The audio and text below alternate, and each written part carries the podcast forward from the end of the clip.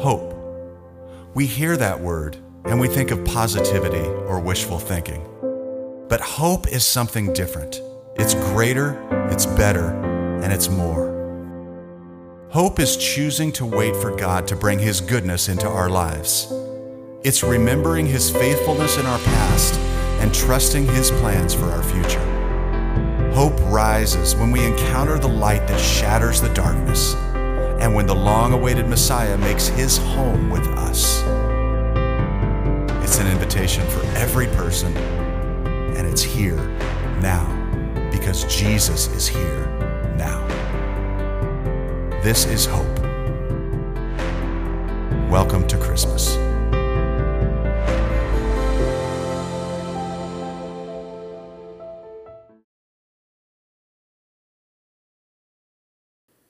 So we're in an Advent season, right? But Advent, Advent means arrival. And each week this month, we celebrate something unique that Jesus brought to us when he was born hope, peace, joy, and yeah, love. Uh, we can put some other subject in here too, but traditionally we do hope, peace, joy, and love. Today, on this first Sunday of Advent, we lit the candle of hope. A reporter, Ivan Peter, wrote this article in CDN Life magazine. He says, Here are five heartwarming stories of Christmas in crisis. Well, people found hope, resilience, and the power of love during challenging times. He said the first one is celebrating in the wake of natural disasters. Second one is Christmas in the midst of economic hardship. And third, military families celebrating from afar. And fourth, hospital celebrations and acts of compassion. And the last one is finding hope in the face of grief. I believe that your hopes may be included among these five categories the reporter Ivan mentioned. Or maybe you have a different kind of hope, especially this season of Advent. So, so what is something you're hoping for right now? So, what do you hope for more specifically? If it is a kind of Bible study group, so I might just give you the papers. It's okay, why, why don't you write down the five things you hope for this season? So, you have five things right now? You can write down? Maybe you're hoping for healing or a cure, or the reopening of your business, or getting to see people you love or for a job that feels out of reach right now. It's nat- natural for our hopes to turn to the things we want to take place in our real life, isn't it? It's not hard to think of ways we hope for life to improve. But the idea of hope in the Bible is a little bit diff- different than well, our minds tends to drift at the word hope. Biblical hope isn't hoping for better circumstances. It is waiting for God Himself to show up right in the middle of all the stuff. It is the tension of living through the crap while holding on to the expectation that God can somehow come into it. Biblical hope doesn't mean we gloss over what's wrong. As a matter of fact, real hope insists we recognize that the odds say we probably shouldn't have much hope at all. Sorry. But God, when He shows up on the scene, there's no telling. I believe the story of Christmas we know actually starts with the Old Testament Abram. Around 2,000 years before Christ, the God a visit to Abram. In Genesis chapter 12 says, Go from your country, your people, and your father's household to the land I will show you. And God keeps saying to Abram, He said, I will make you into a great nation, and I will bless you. I will make your name great, and you'll be a blessing. Amen. And he keeps saying, I'll bless those who bless you. And whoever curse you, I will curse. And all people on earth will be blessed through you. If God says to you this morning, this blessing, are you, can you take it? Say yes? Amen? Why not? But God's last words to Abraham actually did not make any sense at the time. When he says all peoples on earth will be blessed through you. Because people at the time did not bless each other. They conquered, they enslaved, and they plundered each other. But God promised Abram, through you, everyone in the world will be blessed. I don't think Abram understood. However, as we already know, through the history of the Old Testament, when we look at the lives of Abraham, his descendants, and the people of the established nation of Israel, I don't think they truly believed that they were a people who received God's promise of blessing to Abraham. Because their life for nearly 2,000 years after Abraham was being conquered, enslaved, and being plundered, except for a brief period of prosperity. However, even in these such difficult times, God continues to remind the people of Israel of the promise he made to Abraham. Around 10,000 years before Christ, God showed up to the prophet Isaiah, and then he spoke to Israel people through Isaiah. He said in Isaiah chapter 49, he says, I will also make your light for the Gentiles. Then my salvation may reach it to the end of the earth. You know, the situation around 10,000 years before Christ, the situation in Israel at this time was darkness itself. That is why they were in a situation where they were asking themselves, themselves how can we be a light to the Gentiles? How can we bring salvation to the end of the world if we cannot save ourselves? Nevertheless, God continued to remind them of the promise he made to Abram through the voice of the prophet. Around 400 years before Christ, God visited to Prophet Malachi, and then he said this My name will be great among the nations, from where the sun rises to where it sets. In every place, incense and pure offerings will be brought to me, because my name will be great among the nations, says the Lord Almighty. When God spoke these words to the people of Israel, almost no one listened to them.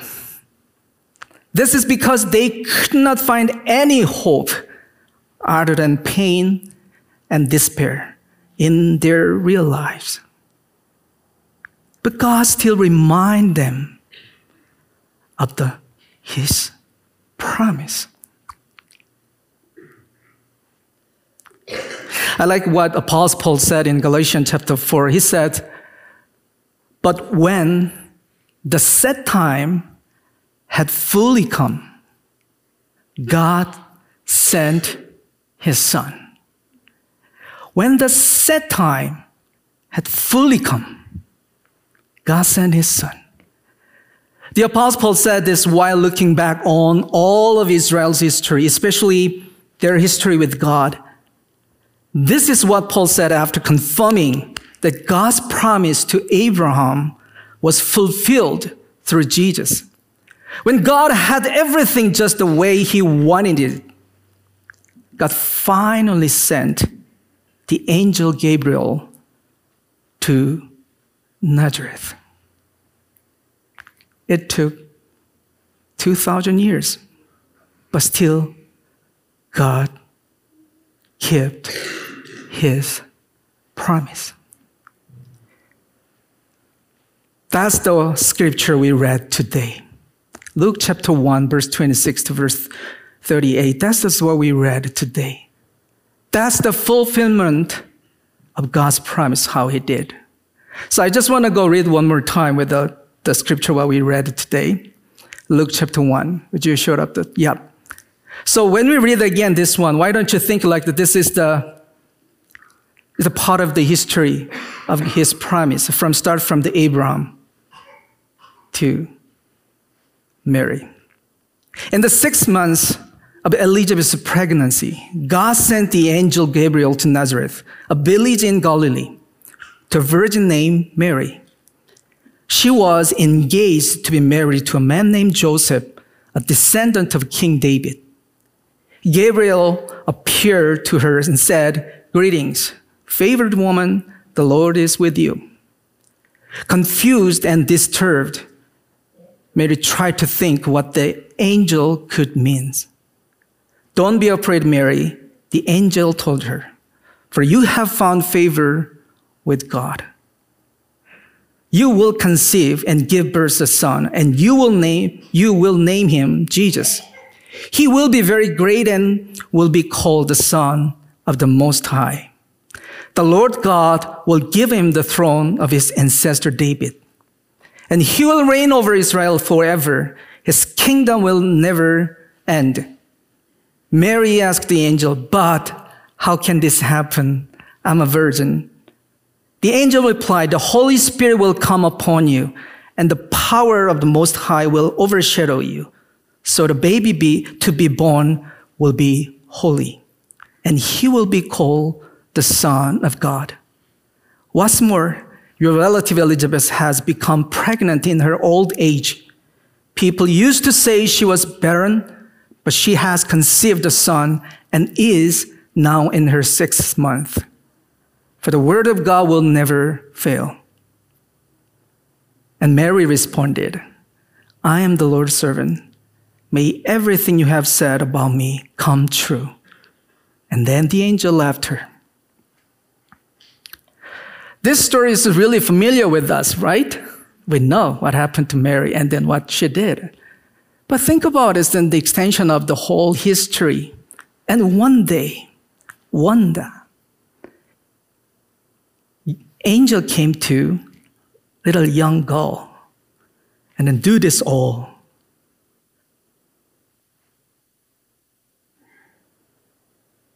Do you think this is a really great idea to fulfill God's plan like this way?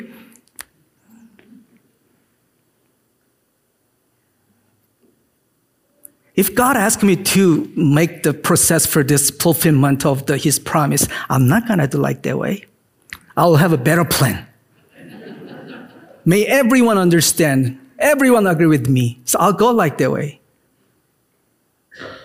If I try to summarize of this all scriptures, I can say this for up.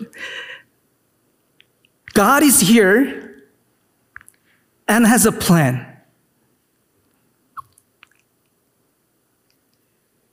At the scene of this scripture, God is here and He show what is His plan, right? And the impossible is possible. And your hope in this plan going down is that God Himself will show up. And your job, be a servant of God who says, Yes. At the first Christmas when Jesus was born, Israel was waiting for a king. a Messiah, the Savior, the Redeemer who would change their circumstances. Make them a great nation and throw off the tyranny of Rome. They were waiting for a person, but what they really hoped for was a change of their circumstances. So most of them missed him, disbelieved him, and then killed him because their hope was in the wrong place. Like everyone's hopes at the time, Satan also used them to test Jesus. In Matthew chapter 4, we can find the test of Jesus. And then the last one is like this. Verse 8 says, Again, the devil took him to a very high mountain and showed him all the kingdoms of the world and their splendor.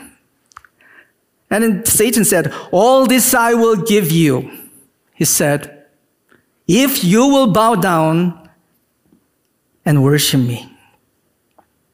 In verse 10, Jesus said to him, Away from me, Satan. I like what Pastor Andy Stanley praised Jesus' answer like this. He said, Jesus answered like this No, I've not come to assume command of network of failed kingdoms filled with peacekeepers, but not peacemakers. No, I've not come to conquer the world. I've come to bless the world by giving my life for the word to demonstrate the way forward for the world. So in this moment, I just want, want to ask, do we want God's plan or our own? Is our hope really in Him? Or is it simply in the change of our circumstances? Are we willing to listen and say yes, even if we're where He's leading feels impossible, or is heading even in the opposite direction of my own? If our hope is really in better circumstances, then we will forever be in search of it. And we could even miss God right in the middle of our life. We end up feeling let down, maybe being bitter, and maybe even believing God doesn't care. If Mary had wished for a stable and peaceful marriage in every way and a life afterwards. Perhaps she couldn't, she could have ignored the angel's words. If the weight of answering yes to God's word through angels was so heavy that she was scared, Mary might have fled from the spot. But young Mary answered like this in verse 38 I am the Lord's servant. May everything you have said about me come true. Sometimes we didn't realize the, happiness of the answer of her when she said yes Matthew Henry, he talked about Mary like this one. and he said, Mary owns herself as a believing subject to the divine authority. She objects not to the danger of spoiling her marriage and blemishing her reputation, but leaves the issue with God and submit entirely to his will. And he said again, Mary owns herself as a believing expectant of a divine favor. She's not only content that it should be so, but humbly desires that it may be so. Like Mary, if you decide to place your hopes in God's will and God's plan, God will wake up to the fact that you are busy focusing on what you think should happen and hoping in certain things taking place instead of hoping and staying focused Him.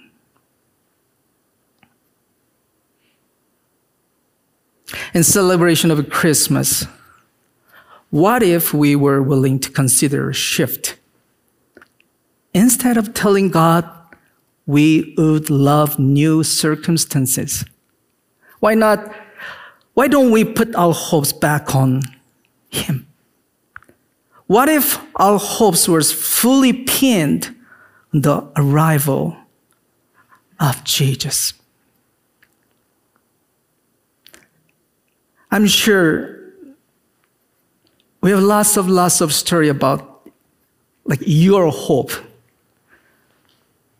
Hopes you were longing for a long time.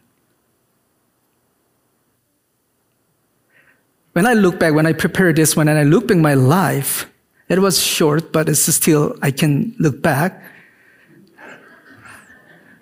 Yeah. The funny thing is, I had a brief chat with the Cindy about, wow, my age, wow, our bodies does not work well. I know it's stupid, right? Yeah, this young man is standing here, he's talking about aging. but still, um, I have a past. So when I look back my past, there are so many things I hoped, even in the pastoral ministry area too. But I will have a chance to share with you at one point in, not today, ran out of time, so I'm, I'm not good. But well, one thing I mentioned to you guys is when I start full-time ministry in Korea, I feel like I will become like Billy Graham. wow, because I'm a Baptist pastor, so Billy Graham, yeah. I, pers- I, I was pursuing like to be like those pastor. But I realized what I, what I pursued was it's not an actual influence of Billy Graham. Actually, I want to be a famous pastor. I want to be those kind of reputation. But I didn't know that. But I prayed for that actually at the time. So I have a, a lot of long darkness in, in my life. so, so I'll, I'll bring it soon. I don't know when, but anyway, soon. If Scott goes bump again, I'll share with this one. anyway, the video what we watched when we start the sermon, it says, I don't know you remember, but it says, hope is choosing to wait for God to bring His goodness into our lives. It's remembering His faithfulness in our past and it's trusting His plans for our future.